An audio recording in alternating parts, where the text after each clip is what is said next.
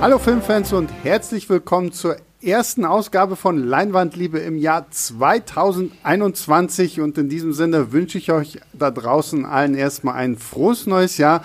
Mein Name ist Sebastian und ich bin wie immer nicht alleine hier. Ähm, dieses Mal zu meiner Linken der gute Yves vom Movie Pilot. Hallo Yves. It's nice to meet you. Oh, er, spo er spoilert schon ein wenig, worum es gleich gehen wird. Und äh, zu meiner Rechten auf meinem Laptop, in meinem Laptop, Julius. Hallo Julius. Hallo beiden. Und äh, ja, wir haben heute, man könnte fast sagen, the moment you've all been waiting for. Ähm, ich weiß nicht, wie viele E-Mails ich äh, an leinwandliebe.filmstarts.de schon bekommen habe, in denen sich Leute diesen Film gewünscht haben. Denn es ist endlich soweit, wir reden über Predator. Und ähm, da Eve ja der größte, weltgrößte Predator-Fan ist, den ich kenne, weil er hat mich auch erst überhaupt zu diesem Film gebracht. Ähm, Eve, sag allen Menschen da draußen, die diesen glorreichen Film noch nicht gesehen haben, worum es denn eigentlich geht. Spoiler-Alarm für einen Film von 1987. Ja, egal, Spoiler, ja genau. Fair, fair. Ja, ja, absolut. Fair. Ähm, in Predator dreht sich alles um Dutch Schaefer, gespielt von Arnold Schwarzenegger, und seine Gruppe von im Grunde genommen Expandables. Ich meine, das waren die Prototypen für das, was später Stallone daraus gemacht hat. Äh, das waren die Prototypen dafür. Und die werden rekrutiert von Carl Weathers, aka Apollo Creed persönlich, ein, der mittlerweile für CIA arbeitet, in einen unspezifischen Dschungel zu gehen. Wir wissen nicht, in welchem Land sich das genau befinden soll um angeblich Geiseln zu retten. Und die machen sich da auf und sehr schnell stellt Arnold fest, dass er ziemlich allein gelassen wird von der Regierung, dass auch alles nicht so wirklich das ist, was es scheint. Denn äh, es geht eigentlich nur darum, Intelligence zu besorgen. Es geht gar nicht darum, Geiseln zu befreien, weil wir befinden uns noch mitten im Kalten Krieg und so weiter und so fort. Und dann auf einmal wechselt der Film das Genre. Denn während Ani und Co. sich erstmal durch so ein paar Guerillas ballern, und wir denken, wir haben den typischsten Actionfilm aller Zeiten, sehen wir immer wie so eine äh, Heat Vision, die wir ja kennen aus den späteren Filmen. Und zwar werden unsere männlichsten Männer der Männlichkeit beobachtet von äh, einer unsichtbaren Kreatur, die langsam anfängt, Jagd auf sie zu machen. Und dann wird das ganz schnell zu einem Science-Fiction-Horrorfilm und zum Schluss sogar zu einem Survival-Thriller. Mhm. Ja, und ich finde es äh, ganz interessant, weil tatsächlich, du hast mir den Film vor was, zwei, drei Jahren eigentlich erst irgendwie gezeigt? Vier. Vier, okay, gut. Ähm, und ähm, was, was, mir, was mir damals schon echt äh, im Gedächtnis geblieben ist, dass Eve zu mir meinte, eigentlich müsste man diesen Film für jeden, der ihn nicht kennt, ähm, eine Minute später anfangen. Ja. Weil der Film beginnt ja eigentlich im Weltall und du hast so das Gefühl, so, das sieht aus wie das Intro zu Alien. Und äh, wir sehen halt so ein Raumschiff, das irgendwas auf der Erde abwirft. Und damit ist halt schon so ein bisschen so dieser Ton gesetzt, aber gleichzeitig fragst du dich bei dieser allerersten Szene auch immer, wenn du den Film nicht kennst, so, okay, was sollte das jetzt? Weil du siehst dann halt erstmal nur so einen, ja, wie du schon sagtest, so einen klassischen Ani-Action-Film, der so ein bisschen Kriegsfilmartig auch unterwegs ist. Das, ähm, Finde ich auch jetzt, ich habe ihn jetzt auch nochmal geguckt, weil es gibt äh, keine Ausrede, diesen Film nicht zu gucken und jetzt für einen Podcast ja sowieso. Ähm, und äh, ja, das fand ich, das hängt mir, bleibt mir immer im Kopf. Das ist ganz spannend, weil diese Szene, es gibt in der Filmgeschichte zwei Mal fast genau diese identische Szene und beide Male war der Regisseur eigentlich dagegen. Einmal ist es in John Carpenter's The Thing. Hm. Er fängt auch im Weltall an. Wir sehen sowas wie ein Raumschiff, das so ein bisschen abstürzt. John Carpenter war dagegen, das Studio war dafür. Das Studio hm. hat gewonnen. Und ähnlich ist es bei John McTiernan mit dieser Szene. Und wie gesagt, wie cool wäre es gewesen, wenn man in diesen Film reingeht und denkt, man guckt im Grunde genommen Commando mit Arnie mhm. Und dann auf einmal ist das ein Creature-Feature. Und äh, ähnlich wäre es äh, geil gewesen mit The Thing, dass man überhaupt nicht darauf kommen würde, dass dieser Hund gar kein Hund ist. Ja, so. ja. Aber ja. ja. Ja, stimmt. Heutzutage hätte es wahrscheinlich deswegen einen Shitstorm gegeben bei Twitter, weil, weil sich dann alle darüber aufgeregt hätten, wie man das denn in der ersten Szene schon alles spoilern kann, was sozusagen im, im späteren Verlauf des Films noch, äh, noch passiert.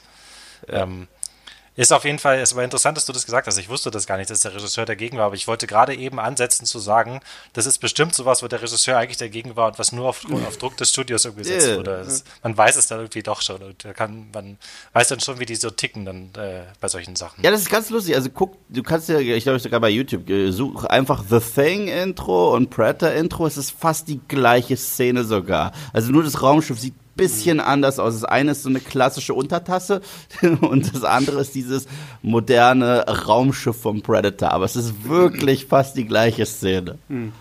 Ich habe ja gelesen, dass ähm, die Ursprungsidee für Predator die, der, der, der dusselige Gedanke einfach war, nach Rocky 4, meine Güte, wogegen könnte ein Stallone denn jetzt noch kämpfen?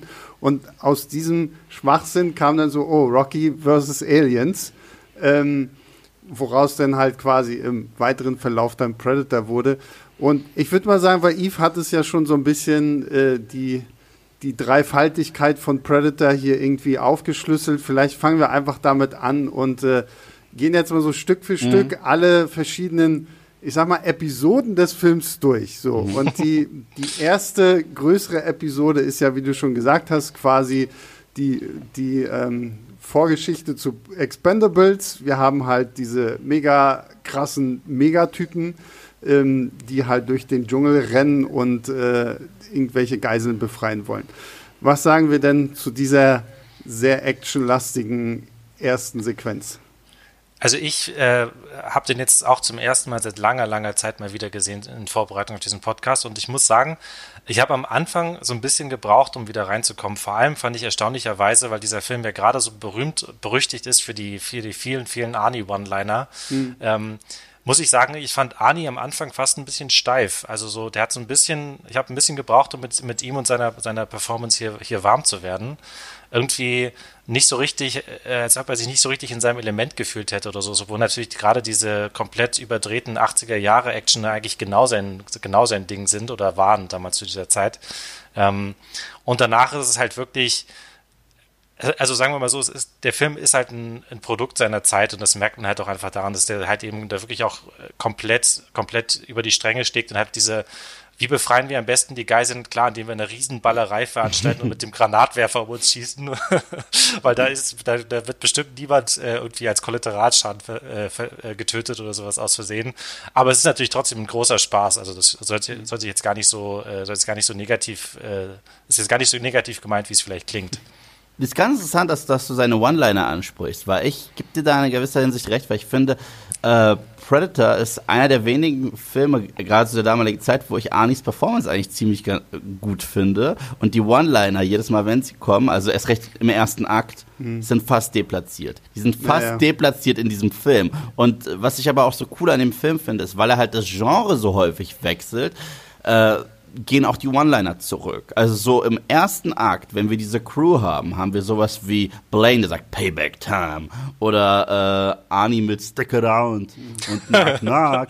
äh, aber sobald dieser zweite Akt so richtig losgeht, das ist ja das Tolle an dem Film. Du hast, äh, du denkst, du guckst einen Film, aber am zweiten hast du genau diese Typen, die sich einkacken. Mhm. Und dann geht halt auch dieser Wort wird so ein bisschen verloren, was aber auch dazugehört, weil jetzt ist keine Zeit mehr für Gags und One-Liner. Ja.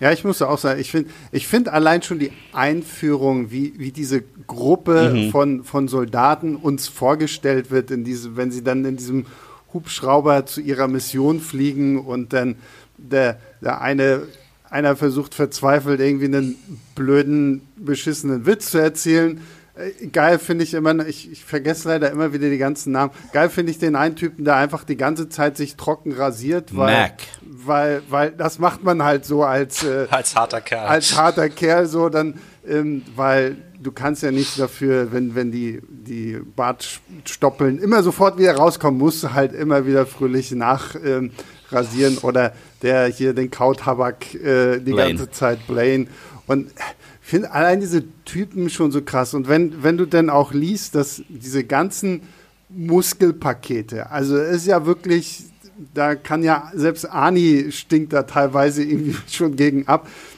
wenn du dann liest, dass sie da in dem Dschungel bei den Dreharbeiten irgendwie um 3 Uhr morgens aufgestanden sind, um halt auch nochmal irgendwie pumpen zu gehen, um dann halt so auszusehen wie Steroid auf Beinen, ähm, finde ich das einfach so absurd und gleichzeitig finde ich es auch interessant, weil ähm, ich gebe euch beiden auch recht, was Ani und seine One-Liner angeht und äh, auch, auch Julius, was so dieses Steife von Ani angeht, weil das Interessante ist, am Anfang ist es gar kein Schwarzenegger-Film. Nee. Am Anfang ist es halt wirklich ein Ensemble-Film, wo, wo Ani uns zwar quasi als der, der, der Big Boss vorgestellt wird, aber alle anderen funktionieren gleichwertig gut neben ihm. Und das mag ich dann wiederum, dass du äh, ohne viel Erklärung, ohne viele Worte diese Crew trotzdem verstehst und auch verstehst, warum sie so gut funktionieren und ähm, warum sie halt einfach so eine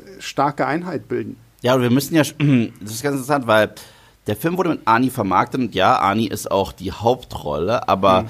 Der Grund, warum das ein Kult war, ist auch wirklich dieser Genre-Mix und die Tatsache, dass wir halt eins der ikonischsten Filmmonster auch aller Zeiten äh, etabliert haben in diesem Film. Deswegen, wir müssen später definitiv noch über. Na, wir die, reden ja jetzt erstmal äh, nur über die, die ähm, den ersten Akt. Und, und im ersten Akt, was ich so spannend finde, weil ja, es ist einer meiner absoluten Lieblings-Action-Filme, aber wenn wir ganz ehrlich sind, die Haupt-Action-Action passiert fast komplett im ersten Akt. Danach ist es eigentlich nur clever geschrieben und sehr gute Regie, wie Leute in Bäume gucken. Mhm. So.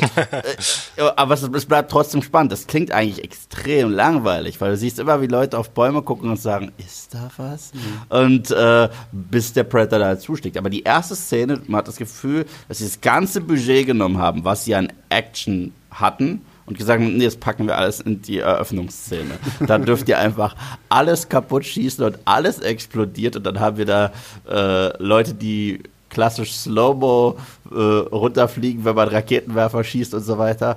Und ich liebe diese Szene, ich muss sagen, diese Szene ist einfach nur Spaß. Und sie hat auch einen der besten One-Liner im ganzen Film. Und zwar, das ist, wenn Poncho äh, sich Blaine anguckt und ihm sagt, du blutest. Und seine Antwort ist, I ain't got time to bleed. ja.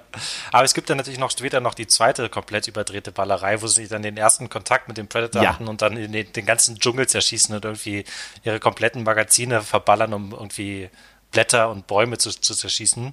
Aber, ähm, die, aber das ist auch, das fand ich auf jeden Fall auch großartig wieder. Es ist einfach so, äh, aber es funktioniert halt auch irgendwie, da, weil es halt eben zeigt, wie, ähm, äh, äh, wie schnell sich halt eben diese harten Kerle halt irgendwie dann eben doch zu, zu ziemlichen Weicheiern reduzieren lassen, sobald sie irgendwie merken, sie sind an irgendwas oder irgendjemanden geraten, der ihnen überlegen ist oder irgendwas, was sie nicht verstehen oder was sie nicht kennen, womit sie nicht umgehen können.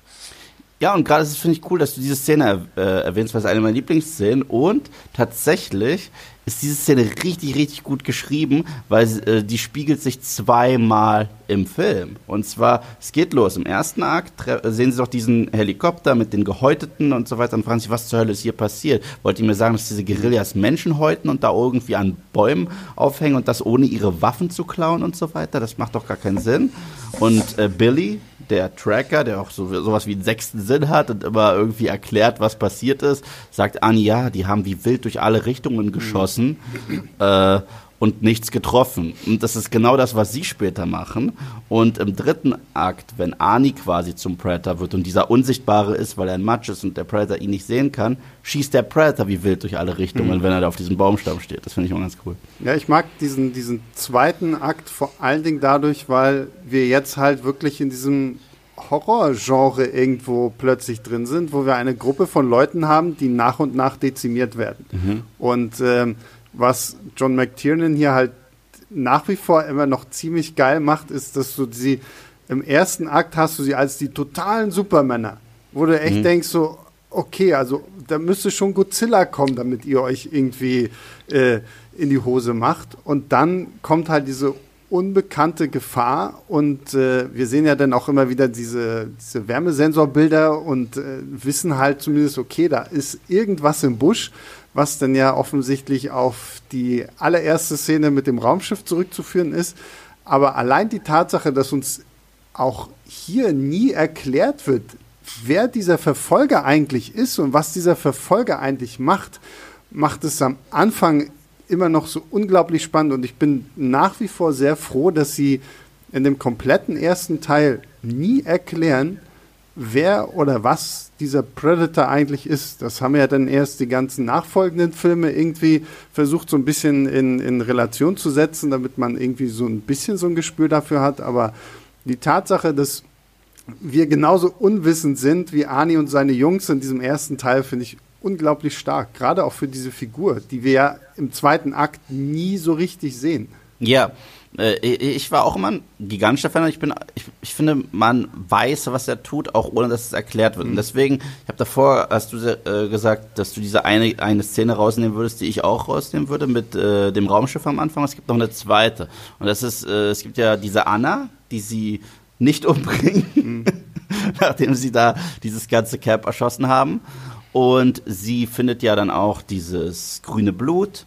Und dann gibt es eine Szene, wo sie aus dem Nichts eine Kindergeschichte erzählt und sagt, ja, es gibt Gerüchte in unserem Dorf, wenn es ganz heiß wird, dann kommt der Dämon, der Trophäen aus Menschen macht. Das ist zu viel. Das ist viel zu. Weil erstens, ab diesem Punkt wissen wir eh schon, worum es geht. Und zweitens, das fällt dir aber früh ein. So. das, das, das, das, ist, äh, das ist aber diese, diese zweite Szene, die mich stört. Aber ansonsten liebe ich alles.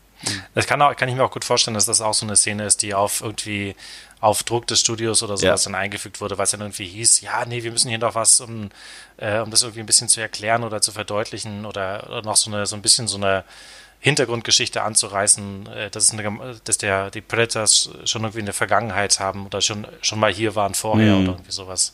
Mhm. Passt auch so krass nicht, dass es von ihr kommt. Ich meine, wenn dann noch ein ein weiterer Charakter eingeführt würde, der sagt, ja, ich weiß, worum es sich handelt, weil ich lebe hier schon ewig und habe das irgendwie schon häufiger mitbekommen. Aber sie war doch genauso schockiert, hatte keine Ahnung, was, was Sache ist, als äh, Hawkins da weggekillt wurde. Ja, Aber gut, das ist jetzt, glaube ich, auch wieder zu viel. Ich meine, dann haben sie sich gedacht, oh, Südamerika hat ganz viele Folklore und Sagen und hier El Chupacabra und keine Ahnung was. Dann wird dir das jetzt plötzlich einfallen, okay, da gibt halt irgendein Viech im, im, Wald. So, das finde ich nicht schlimm. Das so. Und ähm, was, was ich eher schön finde, und das finde ich ist immer so ein Punkt, so, ich finde es wahnsinnig spannend, wie, wie schnell die, diese alten Filme früher einfach so Sachen erklärt haben, damit du sie einfach weißt, wo ich manchmal echt das Gefühl habe, so, okay, heute hättest du dafür wieder irgendwie eine komplette mm. Szene.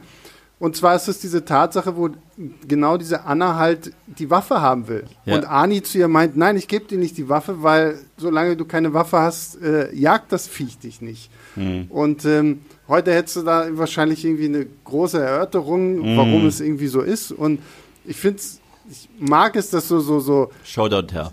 Genau, und halt einfach, dass du so wichtige Sachen kurz erwähnt werden, weil du sie dir wahrscheinlich eh schon in dem Zusammenhang irgendwie gedacht hast und ähm, das jetzt nicht weiter ausbauen musst, um zu verstehen, warum sie jetzt am besten keine Waffe nehmen sollte. Ja.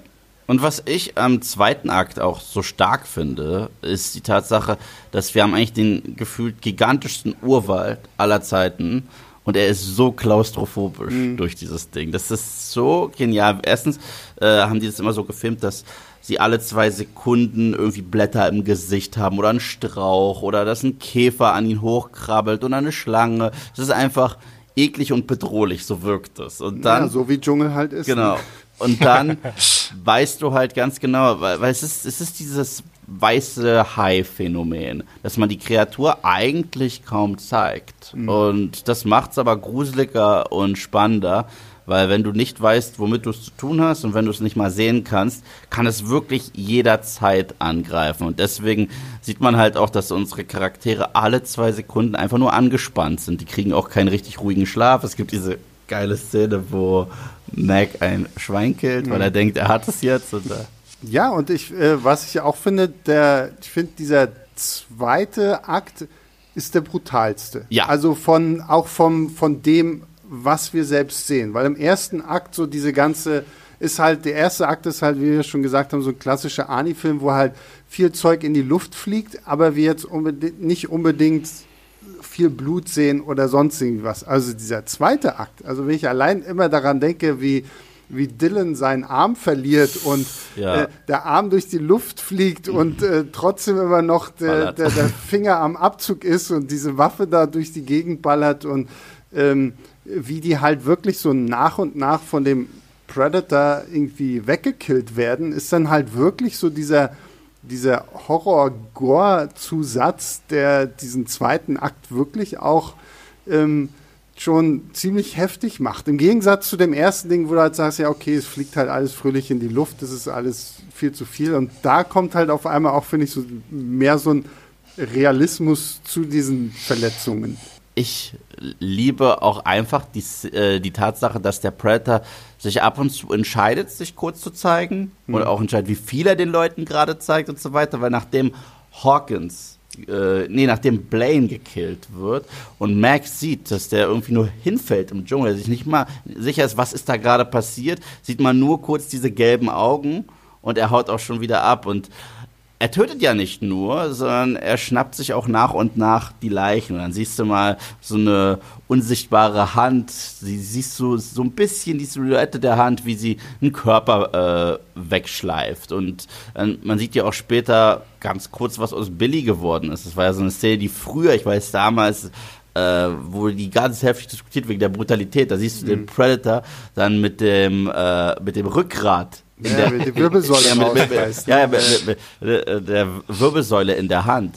Und das, das sind halt alles so coole Aspekte und mythologische Aspekte von dieser Figur, die uns halt nicht kaputt machen. Weil es ist ein Charakter und was ich halt auch cool finde, obwohl es halt der ultimative Jäger ist, das ist das, was sie, finde ich, in den äh, Sequels krass verhauen haben, der, der ist verwundbar und das mhm. macht ihn auch irgendwie spannend, weil genau deswegen muss er so angreifen, wie er angreift. Es gibt eine Szene, ich habe ja schon erzählt, Anna findet ja sein Blut. Dann sehen wir ihn aber kurz am Baum, wie es ihm wehtut mhm. und wie er sich selbst verarztet ja. und durch den äh, Dschungel schreit. Und wir wissen dadurch, was zur Hölle ist dieses Ding eigentlich? Mhm. Ist das ein Typ, der sich Spaß, der einfach nur Spaß hat mit einer Maske und lustige Gummihandschuhe anhat? Oder ist das, was ist das? Mhm. Und das ist sehr cool. Ja, das ist eine, auch eine interessante Mischung. Also das mit dem, mit der Verwundbarkeit, das stimmt, das wird ja dann auch, äh, wird auch mehr, mehr deutlich, aber es ist halt eben auch so ein, so einem gewissen Teil auch so ein Spielen mit dem, mit den, mhm. mit dem Opfern, ne? Also weil er sich halt eben auch, ähm, wirklich eigentlich bis zum Ende fast komplett überlegen fühlt, kann er dann halt eben sich auch erlauben, sich hier und da mal so zu zeigen. Oder halt, er zeigt sich ja auch nicht richtig, sondern man sieht, er, er lässt ja sozusagen sich nur in, in, in getarnter Form irgendwie entdecken, wo man halt dann eben nur diese schimmernde Silhouette von ihm quasi sieht oder sowas. Ähm, und das ist, finde ich, auch ein, halt einfach dieses Katz- und Maus-Spiel, was er halt mit diesen, mhm. den sozusagen den krassesten Killern der Erde spielen kann, weil er halt eben der noch viel krassere Killer ist. Ja, dann würde ich sagen, kommen wir doch mal zu Akt 3 und fangen wir doch mal mit dem Monster schlechthin an. So ich finde es immer noch lustig, dass ursprünglich Jean-Claude Van Damme für die Rolle des Predators gecastet wurde, weil man echt wollte, so, oh, wir machen das so Ninja-Cat-like, bis man dann festgestellt hat, okay, so ein Jean-Claude Van Damme neben so einem Arnold Schwarzenegger ist halt ein kleiner Wicht, weswegen ja dann umgecastet worden ist. Äh, Kevin Peter Hall spielt ja den Predator dann, der sehr, sehr viel größer ist. Ähm, ich glaube 2,20 Meter oder sowas ist der ja, groß. Ja, genau. Und er hat ihn auch noch in Teil 2 nochmal gespielt. Genau, ja, ja. Er hätte ihn wahrscheinlich auch öfter, er ist ja. relativ früh, früh gestorben, gestorben ja. ne? ich glaube mit 37 oder so. Ähm, ja, was sagen wir zu einem der ikonischsten äh, Filmmonster Julius. Abs absolut genial. Also es ist wirklich, ähm, und zwar äh, in jeder Hinsicht. Also das, das komplette Outfit, die komplette Technik, diese Schulterkanone, die ausklappbare, diese ausklappbare Armklinge, die, diese Maske. Man denkt ja zuerst, man weiß ja nicht, ob, ob das die Maske ist oder ob es das Gesicht ist oder ob es ein mhm. Helm ist oder was, was davon jetzt Helm ist und was irgendwie Haare sind, also Haare in Anführungszeichen. ähm, und dann halt eben auch, sobald er den Helm halt abnimmt, in, äh, dieses ähm, dieses Gesicht mit diesen Mandibeln wie so ein, wie so ein Insekt, mhm. ist halt mhm. auch einfach ein Design, was es, also zumindest vorher und auch eigentlich danach, dann wäre es halt auch ein, nur ein Abkupfern gewesen, einfach nie gab. Ich meine, was, was gab es schon alles für verschiedene Filmmonster, aber halt eben so ein, obwohl es halt irgendwie humanoid ist, äh, äh, ansatzweise halt eben dann eben überhaupt kein bisschen menschlich und das wird halt dadurch einfach auch super verdeutlicht. Hm. Ja, ich finde es schon geil. Man sieht ja, du hast ja die Szene erwähnt, wo er sich im zweiten Akt ja schon verarztet. Mhm. Da sehen wir das erste Mal zumindest so seine, seine Hände und seine, seine, Finger und sehen ja diese Krallen und dass es irgendwie so halb reptilienartig aussieht. Aber ich finde auch diesen Moment, wo er dann halt wirklich seine Maske abnimmt und dann auch Arnie seinen berühmten Spruch abgibt. You're one ugly motherfucker. ähm, das beschreibt es, aber ja. das beschreibt es so gut, aber gleichzeitig ist es halt wirklich, wie Julius schon sagte, es ist so, so ein faszinierendes Monster, weil es halt wirklich, klar, ich meine, wir hatten das Alien, aber das Alien war ja zum Beispiel auch wieder was, was ganz anderes. Das Alien sah ja schon fast ästhetisch schön aus, irgendwie mm. in diesem, mit diesem schwarzen, langen Kopf, der wie aus Metallic aussah. Und ähm, du, ja, du hattest vorhin The Thing angesprochen, da sind die Viecher ja einfach nur irgendwie saueklig. So, saueklig. Und jetzt hast du dieses humanoide, insektoide, was auch immer Wesen. Äh, sehr cool. Ja, das Coole ist, also auch die Backstory hinter dem Creature Design ist fantastisch, weil du hast ja schon gesagt, Van Damme sollte es ursprünglich spielen, aber die ursprüngliche Idee, wie das Viech aussehen sollte, war eigentlich mega lahm. Es sah aus wie so eine Heuschrecke auf zwei Beinen. Es sah so ein bisschen aus, wenn ihr Buffy kennt, hm. in der ersten Staffel gibt es so eine äh, Gött Gottesanbeterin.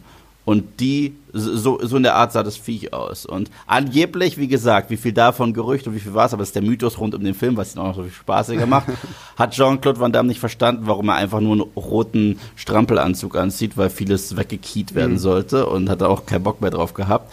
Und angeblich kam James Cameron die Idee mit diesen Mandibeln ähm, und hat John McTiernan das gepitcht und dann wurde das Design nochmal komplett umgeändert. Aber das originale Design vom, vom äh, von der Kreatur.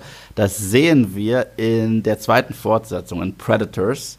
Da, da rennt so ein Wesen durch den Wald und kriegt einen Kopfschuss. ja. ja.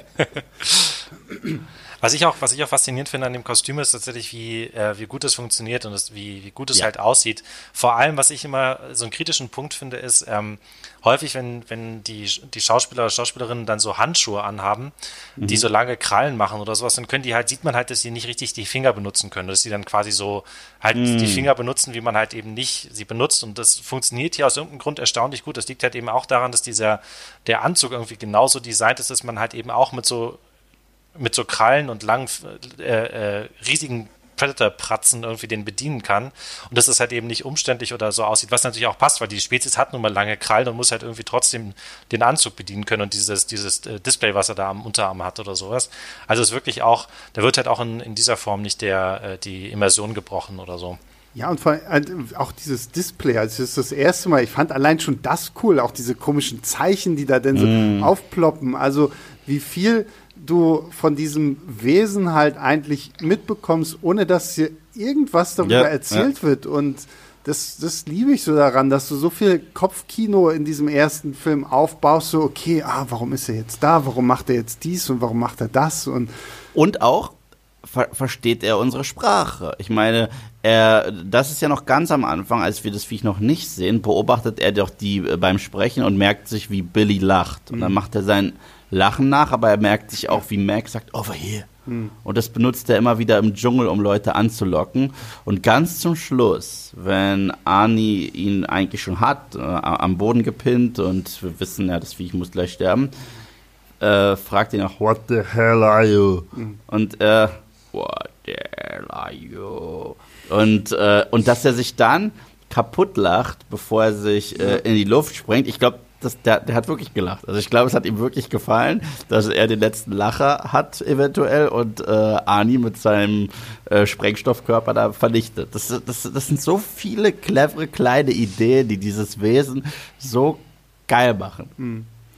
Ähm, ja, jetzt haben wir über das Wesen gesprochen, reden wir über den letzten großen Fight, weil wow, jetzt ja. ist es ja dann wirklich, äh, Anis Leute sind alle tot, ja. ähm, Anna ist beim Chopper und äh, ähm, Ani hat ja dann auch mitgekriegt, ich finde ich auch so geil, wie er halt so, wie ihn eigentlich der dümmste Zufall der Welt rettet, dass er ja bei seiner Flucht vor dem Predator diesen Abhang runterstürzt, im Wasser landet und sich dann durch so ein so ein schlammbesetzten, so ein schlammbesetztes Ufer irgendwie robbt und dadurch sich halt komplett zumoddert mhm. und der Predator ihn dann ja auf einmal nicht mehr sehen kann. Und da weiß Ani ja dann, das ist ja der Augenblick, wo er weiß, okay, ich habe eine Chance gegen ihn, weil ich ihn quasi mit seinen eigenen Waffen irgendwie schlagen könnte.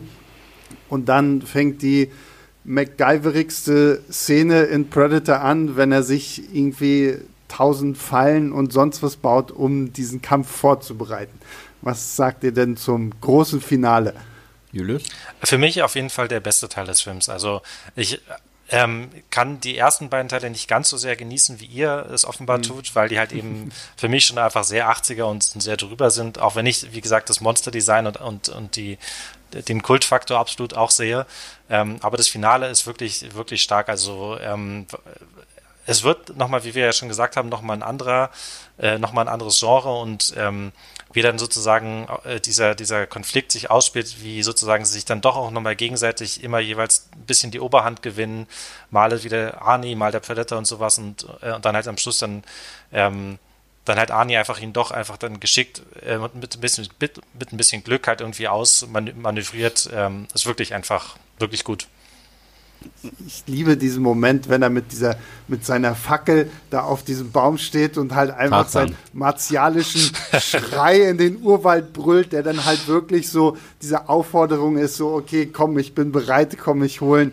Ach, da, allein auch diese, diese Bildsprache, denn so ist so toll. Ja, das Tolle ist, in diesem letzten Akt werden fast gar keine Wörter mehr gesprochen, mhm. weil es gibt ja auch nur Ani und das Ding. Ich meine, er sagt seinen ikonischen You're one ugly motherfucker und What the hell are you? Und einmal komplett deplatziert, bad idea. Aber ansonsten äh, hast du einfach nur diesen geilen Soundtrack, der auch wirklich nicht unter den Teppich gekehrt werden sollte von Alan Silvestri, der sich eh durch den mhm. ganzen Film durchzieht, den ich super cool finde. Aber du hast auch diesen Rollentausch. Und das Coole ist, du hast auf der einen Seite dieses extrem moderne Wesen, weil der Predator hat ja Technologie, von der wir ja nur träumen können. Auf der anderen Seite hast du einen Typen, der wie Tarzan ist, hast du äh, richtig gesagt. Der hat auch einfach nur Stöcke und muss irgendwie sich in der Natur äh, Pfeile zusammenschnitzen und so weiter und so fort.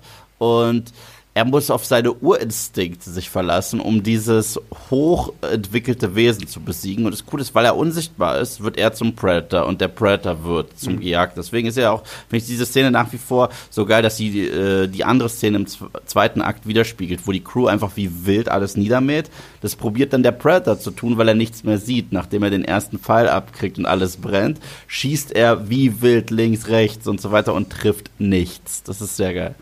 Ja, und ich, äh, ich, wie gesagt, es erinnert mich auch immer so ein bisschen an, an, an Rambo ja. mit Stallone, weil es halt einfach auch so dieses äh, heruntergebrochene Survival-Drama auch irgendwo mhm. wird, was natürlich auch mit viel Action daherkommt. Und ähm, ja, ich finde es einfach als, als, ähm, als Auflösung so spannend, wenn man überlegt, wo wir halt herkommen. Wir kommen halt von einer Gruppe von Typen, die mhm. halt ihre Gegner erbarmungslos niederballern, sind dann zu kleinen, verängstigen Kindern, die halt im Urwald irgendwie rumrennen und gar nicht mehr wissen, was los ist, hin zu Ani, der jetzt auf einmal die, die Machtposition auch umwechselt. Also da, da steckt in diesem Film, steckt halt so viel drin, was einfach irgendwie, finde ich, wirklich so als Sache so zusammengehört. So jedes, jeder einzelne Akt könnte ein eigener Film irgendwo Total. sein. Könnten drei Kurzfilme sein.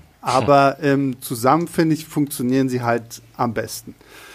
Äh, und damit vielleicht jetzt meine Frage, ich weiß, wir haben sie jetzt nicht alle gesehen. Ähm, Predator, Kultfilm, es gibt ja zahlreiche Fortsetzungen. Mhm. Also es war 1990, kam dann Predator 2, Predator 2 mit äh, Danny Glover, den, den mhm. wir hauptsächlich irgendwie aus Lethal Weapon kennen. Da sind wir auf einmal in LA, in, irgendwie in der Großstadt und es geht mehr um einen Cop, der einen Serienkiller fangen muss. Dann hatten wir Predators. Predators von Robert Rodriguez. Den hat er aber leider nicht Regie geführt, er hat den nur produziert. Und äh, Nim Nimrod Anteil heißt er, glaube ich. Ah ja, stimmt. Genau, genau. Also ob ich ähm, den Namen, ich habe den Namen bestimmt falsch ausgesprochen, aber. Nicht, ja. kann, da sind wir denn auf dem einem der Jägerplaneten, so, so, so einem Trainingslagerplaneten, genau. irgendwie genau. der Predators mit, mit mehreren Leuten. Und zwei und, unterschiedlichen äh, Predator-Rassen auch noch. Ja. Und dann gibt es 2018 den oh. absoluten Untergang, Predator Upgrade. Ähm, Jetzt mal ganz kurz, wie, wie hat sich der Predator für euch entwickelt? Wie seht ihr so die, die Reihen an sich? Weil es kommt ja jetzt demnächst noch ein äh, fünfter Predator und nicht, noch gar, noch gar nicht erwähnt habe ich ja die beiden Alien vs. Predator Filme, Oh Gott, ja. wo ja die Figur auch irgendwie mit aufgenommen wird. Also, wie seht ihr die Entwicklung des Predators im weiteren Verlauf der ganzen Filme, die dann noch so gekommen sind? Also was man dem zumindest zugutehalten muss, äh, dem Franchise, ist, finde ich, dass sie halt es äh, geschafft haben, das, das Setting jedes Mal zu variieren. Also ich finde es gerade der zweite Teil ist halt irgendwie zumindest eine, eine gute Idee, vom Dschungel in den Großstadtdschungel sozusagen das zu, zu, ver, zu verlagern. Auch wenn der Film halt einfach also wirklich erinnere mich eigentlich nur noch daran, dass die alle, alle Figuren in dem Film laufen irgendwie mit so mega übertriebenen Waffen rum. Überall sind irgendwelche äh, äh, Zielfernrohre und Schalldämpfer und Laserpointer und sowas rangeschraubt. Und irgendwie in einer Szene gibt es, glaube ich, eine, ähm, eine Schrotflinte mit einem Zielfernrohr oben drauf oder sowas. Also es Er soll auch in der Zukunft spielen. Das ist halt, das ist halt ganz blöd an dem Film. Er, er soll in der Zukunft spielen, aber in der nicht klar definierten Ja, ja. Also es ist, aber ich meine, also der ist halt einfach, ich fand den auch okay. Ähm, ich hatte schon noch ein bisschen Spaß halt so, äh, weil halt einfach auch so, so unfassbar 90er ist, dieser Film irgendwie. Ähm, und das Setting ist halt, ist halt eine gute Idee zumindest. Und danach halt eben finde ich das halt auch wiederum dann irgendwie ganz spannend, sozusagen den Spieß umzudrehen. Jetzt kommen nicht die Predators zu uns, sondern wir, äh, also die Menschen werden gezwungen, zu den Predators zu, zu kommen sozusagen und dann halt eben mit, mit mehr Figuren das zu variieren. Klar, das schwächt dann halt eben auch immer so ein bisschen die, ähm, die Figurenzeichnung, wenn du halt eben dann nicht eine klare Hauptfigur hast, so wie Arnie zumindest am Schluss äh, bei, beim ersten Predator, sondern mit diesen vielen verschiedenen. Und da war jetzt auch niemand dabei, der sich da jetzt irgendwie groß äh, äh, ähm, in den Vordergrund gespielt hat. Also Adrian, Adrian Brody ist zwar ein toller Schauspieler, aber jetzt nicht unbedingt ein toller Action, Actionheld oder sowas. Und ich muss sagen, ich mochte, also ich konnte zumindest auch, hatte auch zumindest mit dem letzten Predator-Film noch ein bisschen Spaß. Das ist, glaube ich, so eine Sache, wenn man halt einfach so ein riesen Fan des Originals ist oder äh, dann, hat- dann kann man das wahrscheinlich nicht genießen. Und das ist ganz, ganz schlimm. dass dass, ich meine, Shane Black ist einer meiner Lieblingsregisseure und vor allem auch Autoren. Und dass der da offenbar wirklich vom Studio komplett übers Ohr gehauen wurde und, und, und gezwungen wurde, irgendwas zu machen, was er nicht machen wollte, ist eine Tragödie, weil er halt einfach ein begnadeter Autor und Regisseur ist. Ähm, von daher ist der Film längst nicht so gut, wie er hätte sein können. Aber ich hatte schon auch dann tatsächlich auch ein bisschen Spaß, zumindest mit dem mit äh, Predator Upgrade.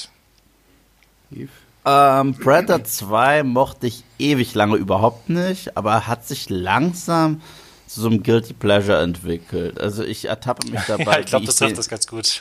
wie ich den fast ein, einmal im Jahr so im Sommer irgendwie, wenn es so richtig heiß ist und dort bei denen auch sehr heiß ist und die schwitzen und es denen mistig geht, dann gucke ich den mir immer irgendwie an. Und ich finde, der hat echt seine Momente. So, weil, weil wir diesen 90s Cheese heutzutage überhaupt nicht mehr auf einer Kinoleinwand haben, wirkt er auch so besonders. genau deswegen. Naja, da, Ähm, da muss ich. Julius recht geben. Also ich fand das hier vom Dschungel in den Großstadtdschungel, so dieses Konzept fand ich auch irgendwie ganz cool. Und das halt auch mit Danny Glover eigentlich so eine Figur ist, der halt wirklich auch keine Ahnung hat eigentlich, was Ja. sie da erwartet. So, das fand ich ganz spannend so, aber irgendwie so war der mir halt auch zu over the top, als dass ich den jetzt wirklich, ich würde ihn nicht mal bei mir als Guilty Pleasure bezeichnen. Es gibt bei mir so zwei, drei Szenen, die ich bis heute gerne mag. Ich mag die in dieser Fleischverpackungsfabrik, die ist ganz cool. Und ich mag die Szene in der U-Bahn, wo er sich äh, Bill Paxton vorknöpft. Die, die, die finde ich ziemlich cool. Aber ansonsten, ja, der Film kommt nicht ansatzweise an den ersten ran und ist für mich der Inbegriff von, es gibt halt ein Sequel, weil der erste gut performt hat. So, und äh, der, den dritten, den mag ich verdammt gerne, überraschend. Also für mich ist der so ein bisschen wie Creed zu Rocky und wie äh, The Force Awakens für Star Wars so damals fast ein Remake, aber irgendwie auch nicht. Äh, aber mit sehr viel Liebe fürs Original. Das einzige, ich bin nie ein Fan davon, weil das, das Design war so gut im ersten Film. Du brauchst keine neuen Predators und du musst mich auch nicht zumüllen mit Predator-Mythologie, weil es mich nicht interessiert. So, äh, hätten, die, hätten die das ein bisschen simpler gemacht, wäre der Film, würde ich den wesentlich mehr genießen. Und es gibt einen, das will ich jetzt nicht allen spoilern, aber es gibt einen Twist mit einem Charakter, den die sich da holen. Und dieser Twist ist so dumm. Der Twist ist so verdammt Du dumm. redest von Topher Grace. Ja, Ja, was die ja. mit ihm machen, ist, ist so krass dumm. Ich glaube, das war so dieser Punkt, wo er von seinem, von seinem Image von die wilden 70er, dieser Ja. Sitcom, in der er ja jahrelang mitgespielt hat, irgendwie mal weg wollte. Ja, und wollte dann hat er, und hat er erst Venom gemacht in Spider-Man 3, was auch äh, fantastisch angekommen ist. Und dann, naja. Und äh, The Predator oder Predator Upgrade von Shane Black. Ich, ich liebe auch Shane Black. Julius, ich, ich, ich, ich liebe seine Filmografie. Ich finde, er schreibt auch fantastische Dialoge und er hat immer einen sehr coolen eigenen Stil. Und ich hasse Predator Upgrade mit jeder Faser meines Körpers. so, ich ich habe ich hab auch ein Video auf Moviepilot gemacht, wieso dieser Film einfach nur ein krasser Franchise-Killer ist und für mich wirklich der letzte Mist. Wie, wie steht ihr denn zu den AVP, Alien vs. Predator Filmen? Ach Gott, das ist das ewig war ja her. so der Versuch, so hier Freddy vs. Jason, so jetzt machen wir mal irgendwie den großen Kampf der, der Urmonster. Und ich weiß, ich hatte mit Eve immer sehr, sehr lange die Diskussion, weil ich, seitdem ich Alien vs. Predator, also diesen ersten Film, das ist ja auch noch Paul W.S. Anderson, der hat ja die ganzen Resident Evil Filme und sowas alles gemacht. Und ähm, dieser erste AVP, da gehen sie ja irgendwo in die Antarktis, weil sie da unterm Eis eine, eine Pyramide gefunden haben, von der kein Mensch weiß, woher sie kommt. Und in dieser Pyramide ist ja dann quasi wie so eine Art Ritual, dass sich dann quasi Aliens und Predator irgendwie gegenseitig jagen. Und weil diese dummen Forschermenschen da halt irgendwie jetzt reinkommen, lösen sie das irgendwie wieder aus und landen halt mittendrin. Und ich muss sagen, ich fand den schon damals, als ich den im Kino geguckt habe, ich weiß gar nicht, der ist glaube ich auch irgendwie Anfang 2000er oder so. 2004, ja. Äh, ich fand, ich, ich mochte erstmal das Setting, diese, diese Pyramide und sowas, das fand ich mega cool. Und Aliens vs. Predator, also ich finde, dieser Film hat genau das gegeben, was man mir versprochen hatte. Und ich weiß, Yves, du hast ihn sehr, sehr lange gehasst. Ja. Und jetzt hast du ihn aber irgendwann auch nochmal geguckt. Ja, die Sache ist die. Alien vs. Predator, also der erste Teil, ja, hat einen der besten Action-Trailer aller Zeiten, okay? Der Trailer, wer diesen Trailer zusammengeschnitten hat, mit der Musik, mit diesem Tempo, ist ein Genie und ein krasser Lügner zugleich. So, weil, weil, weil, ich weiß noch, ich habe mit meinen Jungs den Trailer gesehen und wir dachten uns, oh mein Gott, das wird der Film des Sommers, das geht, wow. Dann sind wir ins Kino gegangen und es ist nichts passiert. Es ist wirklich, also eine Stunde lang ist nichts passiert und die Figuren waren halt so Jurassic Park Charaktere für Arme. So, ich mag Pflanzen und ich kenne Pflanzen. Kennst du auch Pflanzen? Pflanzen ist mein Leben. Und der eine sagt die ganze Zeit, ich habe Kinder. Weißt du, was ich richtig doll liebe zu leben? Ich hoffe, ich lebe diesen ganzen Film über. Es wäre richtig doof, wenn ich nicht mehr leben würde, weil dann wäre ich ja nicht mehr am Leben. So, und, das ist der, und ich so, was, was, was passiert hier gerade? Das sollte Alien vs. Predator sein. Und, da, im, und im Trailer wurde uns so eine krasse Schlacht auf der Pyramide versprochen mit so drei Predators und so einer Armee von Aliens. Und das ist ein Flashback, wo drüber gelabert wird. Und das ist irgendwie 15 Sekunden. Ich weiß noch, als die Szene war, äh, kam, hat mein Kumpel zu mir gesagt, wollen, wollen wir das Kino verlassen? Bitte? Und deswegen hatte ich, äh, war, war ich vorbelastet. Ja. Jetzt habe ich nach all den Jahren und all dem Hass mal wieder geguckt und so irgendwie ein Guilty Pleasure. Ja, Für ja, das, der was er ist. Trash, und, aber er ist unterhaltsamer Trash, finde Ja, ich. yeah, aber, aber als Action-Spektakel, was einem versprochen wurde, kompletter Fail. Weil du hast davor Freddy vs. Jason gesagt. Freddy vs. Jason ist auch ein, eigentlich ein sehr schlechter Film. Aber die Szenen, für die man kommt, Jason und Freddy, sind so kreativ und so lustig und unterhaltsam. Die boxen sich durch alle Wände und Freddy spielt Pinball mit Jason. So. Also das will ich sehen in so einem Film. Weißt? du? Deswegen heißt er auch so. Also bei mir ist es ewig her, aber ähm, ich äh, weiß auf jeden Fall noch, ähm, dass so ein bisschen, ähm, beziehungsweise andersrum. Es hat mich, ähm, ich musste so ein bisschen dran denken bei den Godzilla und äh, jetzt hier Godzilla King of Monsters und jetzt wahrscheinlich auch bei Godzilla vs. Kong. Ähm, das Problem ist bei diesen Filmen, wenn du Alien vs. Predator hast, ähm, hast du zu viele Menschen drin. Weil das ist irgendwie so die, die, äh, die Film, die Hollywood-Weisheit ist halt dann, du kannst diese Filme ja nicht verkaufen, wenn da keine menschlichen Figuren drin sind und dann geht auch da keiner rein, wenn es keine Identif Identifikationsfiguren gibt und so. Und deswegen hast du halt irgendwie, ich weiß nicht, wie viele, sechs oder acht oder sowas menschliche Figuren, die alle, so wie halt gerade meinte, ähm, keine Charaktere sind, sondern einfach nur Auszieh äh, oder äh, so Abziehbilder ähm, oder, oder so Schablonen und die halt irgendwie rumlaufen und dann halt ähm, irgendwie in diese Handlung eingebunden werden müssen. Dabei, was die Fans eigentlich wirklich sehen wollen, ist halt einfach, wie Aliens und Predators sich gegenseitig auf die Mütze geben. Und das kriegt man halt dann leider viel zu wenig, weil das halt irgendwie in so eine, in so eine ähm, Geschichte mit menschlichen Figuren eingebunden ist. Und so ist es halt ein bisschen leider auch bei, gerade bei Godzilla 2 gewesen, der ja vor ein paar Jahren oh. kam, mhm. wo halt eben auch, klar, wir wollen alle sehen, wie sich irgendwie Godzilla und King Ghidorah auf die Nase geben und halt eben nicht wieder da irgendwie die ganze Zeit irgendwelche menschlichen Figuren drin irgendwie das kommentieren quasi oder sowas.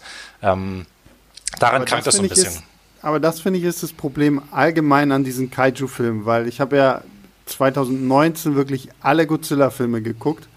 Und so krass, dass es ist halt, hast. Es ist, ist halt, es ist halt immer so. Sie, sie packen halt diese ganzen menschlichen Geschichten da rein, die dich halt so null interessieren. Und du guckst halt anderthalb Stunden Film und nur 20 Minuten davon sind halt wirklich interessant.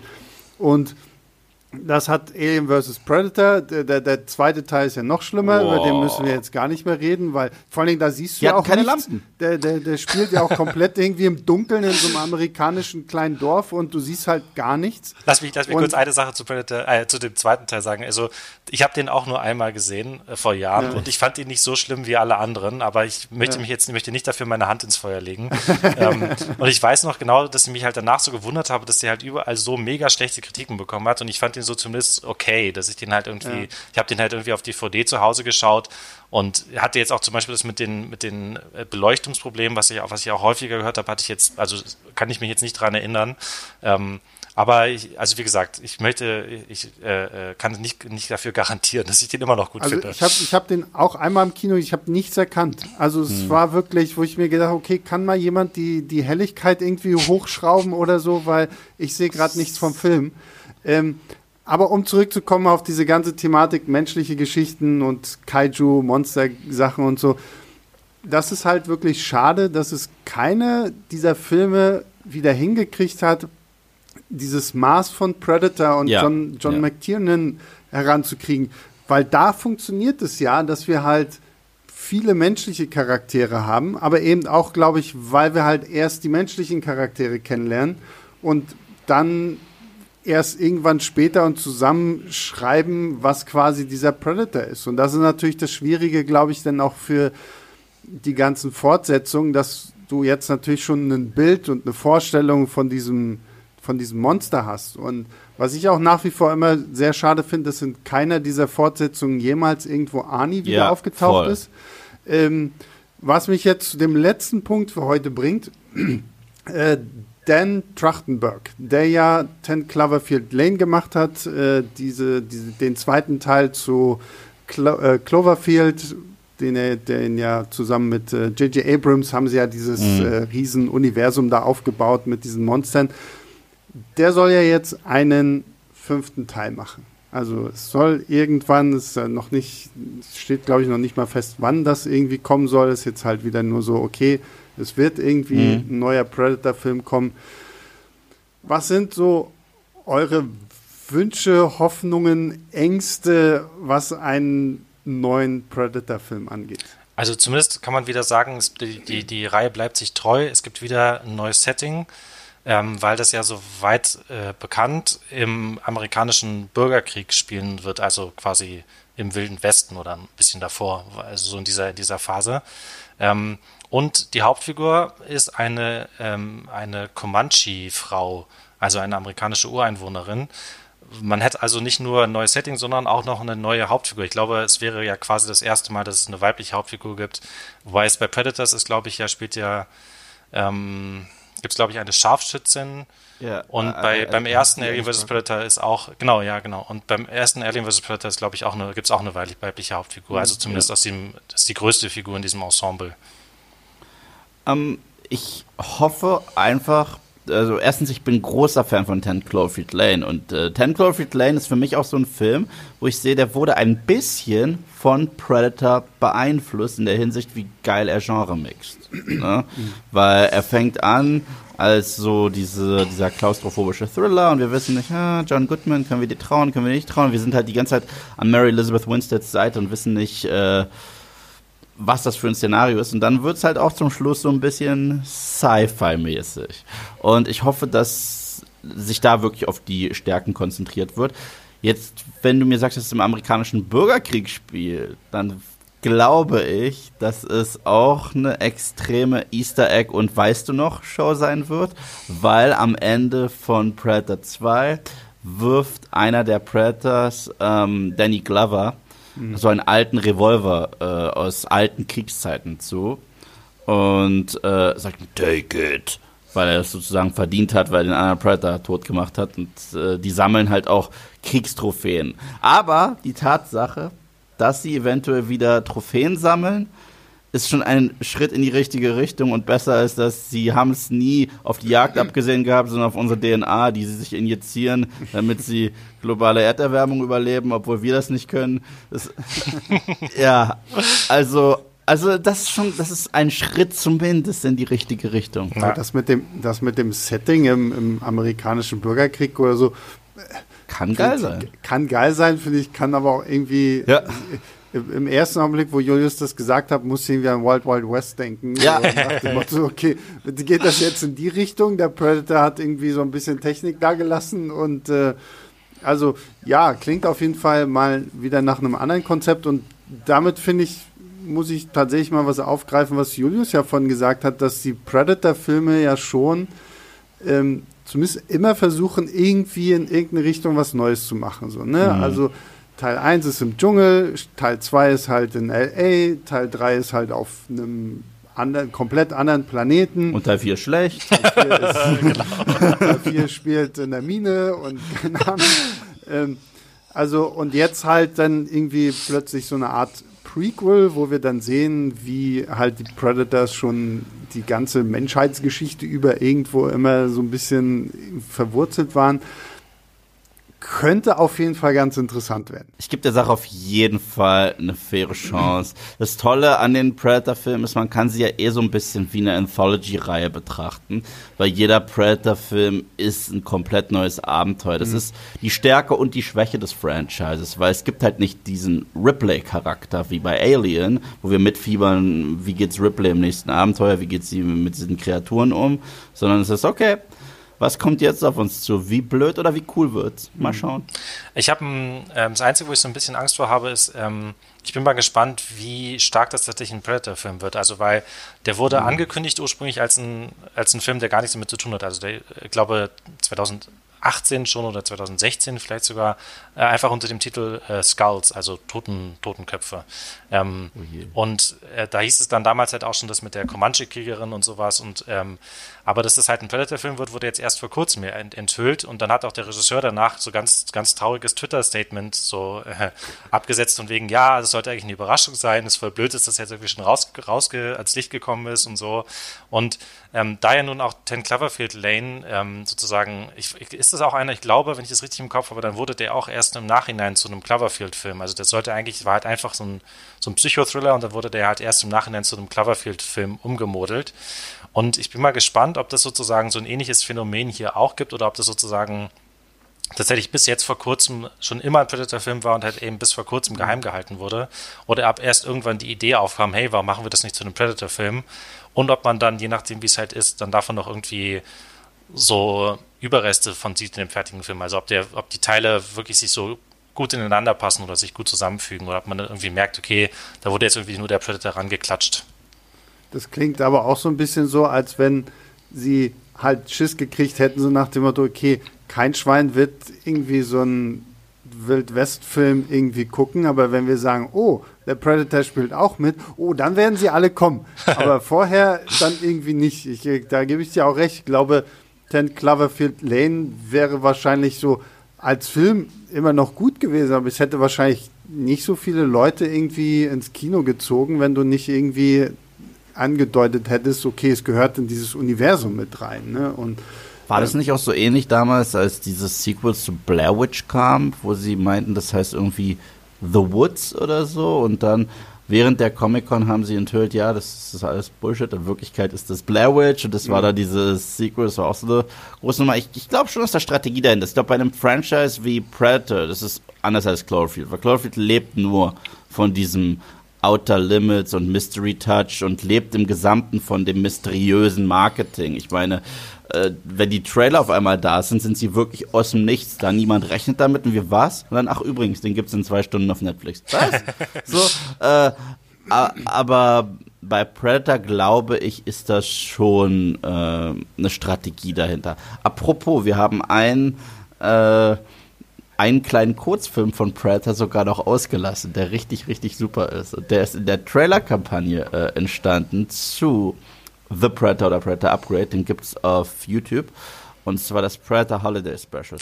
Und Was? Da, und da, das ist, oh sorry, und das ist großartig. Das ist auch von Shane Black geschrieben. Das ist so Claymation, Stop Animation Style mit Okay. dem Weihnachtsmann, den Rentieren und den Elfen, die angegriffen werden von den Predators. Und sie spielen im Grunde genommen den ersten Predator-Film nach, aber am no Nordpol.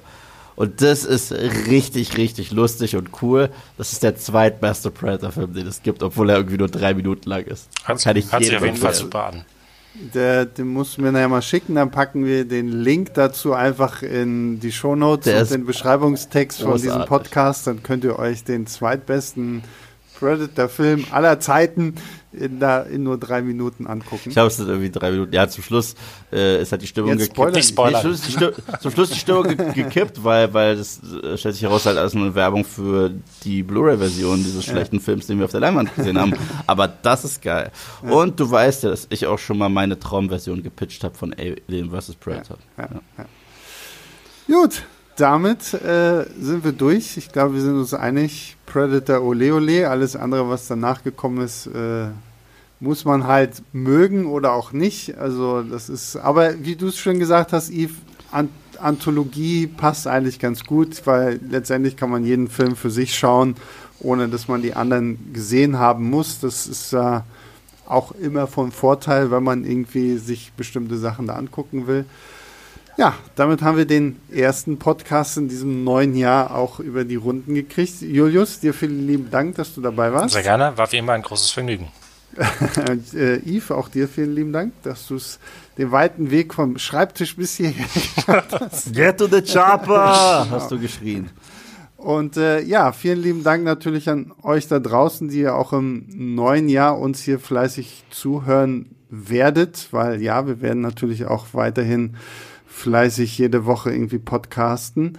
Und äh, ja, wenn ihr Lob, Kritik, Anmerkungen habt oder irgendwie den nächsten großen Blockbuster-Klassiker für uns habt, den wir mal besprechen sollen, dann schreibt uns einfach eine E-Mail an leinwandliebe.filmstarts.de. Und ja, bis dahin wünsche ich euch einfach äh, alles Gute. Bleibt gesund, auch in diesen weiterhin sehr schwierigen, schwierigen Zeiten. Bleibt zu Hause, bleibt gesund, guckt viele Filme und wir hören uns nächste Woche wieder. Bis dahin, ciao, ciao.